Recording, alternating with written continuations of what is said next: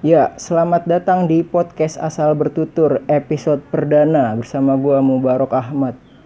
Sesuai namanya di podcast ini gua akan asal-asalan bertutur, bercerita, berpendapat tentang keresahan gua dan tentang masalah-masalah yang ada di sekitar gua. E, di kehidupan sosial aslinya gua orang yang pendiam, tapi gue tahu sebenarnya gue nggak gitu. Sebenarnya di kepala gue tuh gue cerewet, ada banyak suara-suara di kepala gue yang nggak bisa keluar, yang nggak bisa diceritakan, ya karena nggak ada lawan bicaranya, karena temen gue sedikit dan gue jarang nongkrong juga. Dari mana gue tahu kalau sebenarnya gue cerewet? Karena setiap kali nongkrong, gue tuh bisa jadi orang yang paling berisik. Sekalinya nongkrong, gue di dalam satu ruangan, gue bisa jadi orang yang paling banyak omong. Gue merasa di situ gue harus jadi orang yang paling vokal. Gue merasa menjadi orang yang paling vokal itu penting. Karena nantinya pendapat lu bakal didengerin sama yang lain.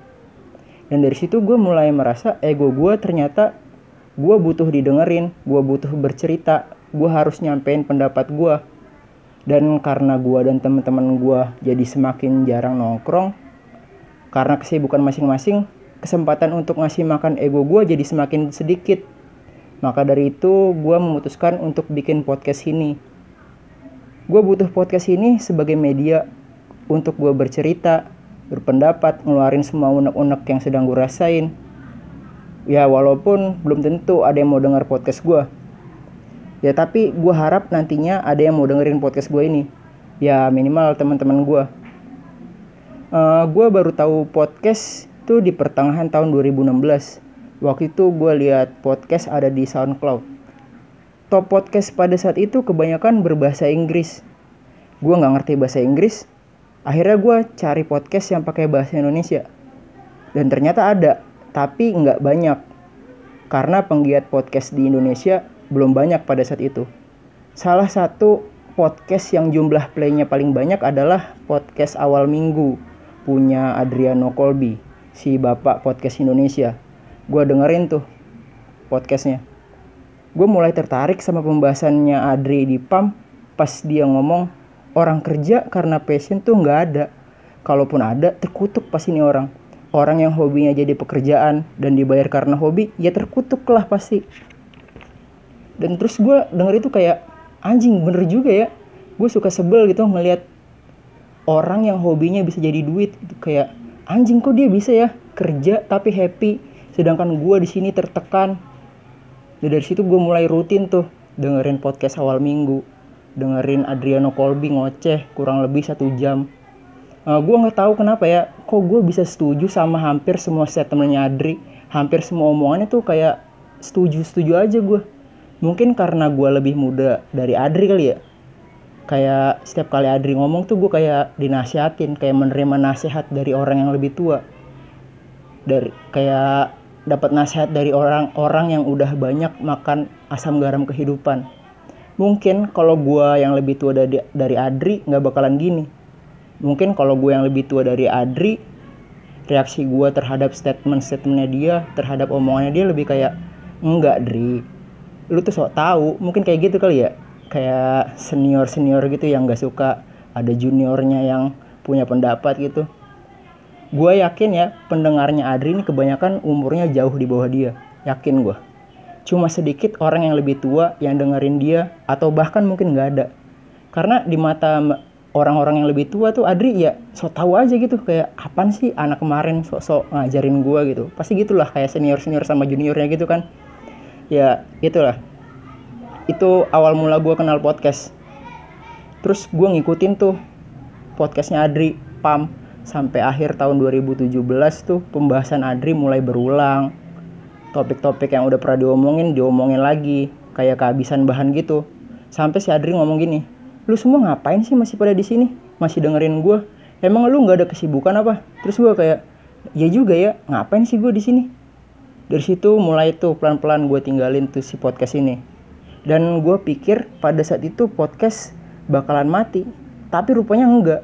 Dari situ malah penggiat-penggiat podcast makin tumbuh makin tumbuh. Malah topik-topiknya makin beragam kayak cenayang film di Twitter tuh bikin podcast juga.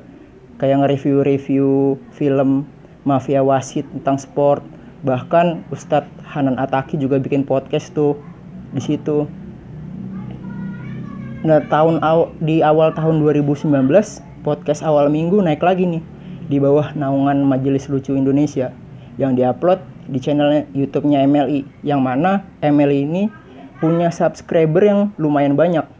Dan kayaknya nih ya gara-gara ini skena podcast Indonesia bakalan jadi gede.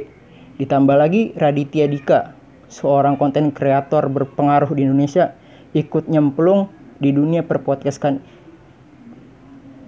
Feeling gue nantinya akan banyak vlogger-vlogger YouTube yang mulai beralih ke podcast ngikutin jejaknya si Radit. YouTube kan gitu kan? Apa pun yang lagi ngetrend diikutin satu video reaction semua ngikutin satu ngeprank semua ngeprank satu ngevlog semua ngevlog nah ini podcast nih sekarang yang lagi in kalau gue perhatiin ya perkembangan dan tren itu kayak punya siklus tersendiri gitu kayak siklus kembali ke titik awal jadi udah sampai di titik paling tinggi, terus nanti akan balik lagi ke titik awal. Kayak podcast nih. Podcast kan media berbasis audio ya. Sebenarnya kan udah ada dari dulu, udah ada radio. Ya kan? Radio juga sama. Media berbasis audio. Perkembangannya tuh kayak gini nih. Dari radio yang audio doang, kemudian ada televisi, audio dan visual, terus muncul YouTube kayak TV tapi digital kita bisa milih video yang kayak gimana yang mau kita tonton dan di mana pun kita bisa nonton terus ada lagi yang lebih canggih dari YouTube kayak Netflix dan semacamnya bahkan ya Bandersnatch di Netflix itu interaktif. Jadi kita nonton film terus kita bisa nentuin alur ceritanya. Itu kan canggih banget ya. Tapi kok udah sampai titik itu? Sekarang balik lagi ke podcast yang media yang cuma menawarkan audio doang. Itu kan aneh banget ya. Kasusnya kurang lebih sama kayak handphone. Dulu awal kemunculan HP tuh kan bentuknya gede-gede terus lama kelamaan semua produsen tuh berlomba bikin HP sekecil mungkin biar bisa masuk kantong. Gitu semua tuh dulu. Terus sekarang balik lagi HP bentuknya jadi gede-gede lagi. Semakin lebar tuh layarnya semakin diminati. Media sosial kasusnya juga sama. Dulu orang-orang pakai Facebook kan terus pindah ke Twitter. Kemudian ada SFM Snapchat terus ada Pet dari Pet ke Instagram nah dari Instagram terus balik lagi orang-orang pada pakai Facebook dan Twitter lagi. Fashion juga iya. Fashion item 80-an belakangan mulai booming lagi. Kayak sneakers putih. Sneakers putih itu sekarang banyak banget gue liat tuh di mall-mall. Terus track pants. Track pants lu pikir tuh baru? Enggak itu dari, tahun 80-an orang-orang udah pakai terus oversize jaket. Itu baju-baju kegedean gitu. Itu 80-an banget kan gua rasa ya siklus ini tuh ada di semua lini kehidupan gitu gua rasa perilaku dan budaya manusia juga punya siklus ini kayak awalnya kita nih manusia kan nomaden berpindah-pindah berburu mengumpulkan makanan kemudian mulai menetap bercocok tanam, berkebun, dan berternak. Terus gitu, peradaban berevolusi sampai sekarang ada di era industri modern. Dan kalau siklus ini benar adanya, suatu saat pas peradaban manusia udah ada di titik paling tinggi, nantinya kita akan balik lagi ke titik awal. Kita bakal berburu lagi, bercocok tanam lagi. Dan mungkin aja ya, siklus ini tuh udah pernah terjadi sebelumnya. Hal ini bisa dibuktikan dengan ilmuwan yang dibingungkan dengan penemuan teknologi masyarakat kuno. Teknologi masyarakat kuno tuh bisa dibilang lebih kompleks dan lebih rumit teknologinya daripada yang sekarang. Salah salah satu contohnya piramida di Mesir. Piramida di Mesir tuh udah ada dari tahun 2500 sebelum Masehi. Ada itu piramid tuh ada sekitar 2.300 batu yang beratnya 2 ton. Itu ditumpuk dan disusun sampai sedemikian rupa bentuknya kayak piramid itu bentuk limas dan suhu di dalam piramid itu selalu stabil nggak lebih dari 20 derajat celcius bertujuan untuk menjaga kondisi mumi Firaun tetap baik. Kan kalau dipikir-pikir berarti teknologi pada saat itu kan canggih banget. Bahkan arsitek terbaik pada saat ini belum tentu bisa bikin bangunan serupa. Itu dia ya siklus peradaban.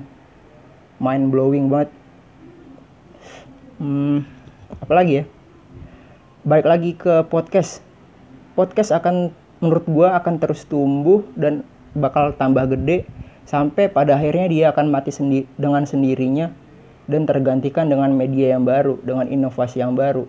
Dan sebelum itu terjadi, gue akan ikut meramaikan hasanah perpodcastan Indonesia saat ini.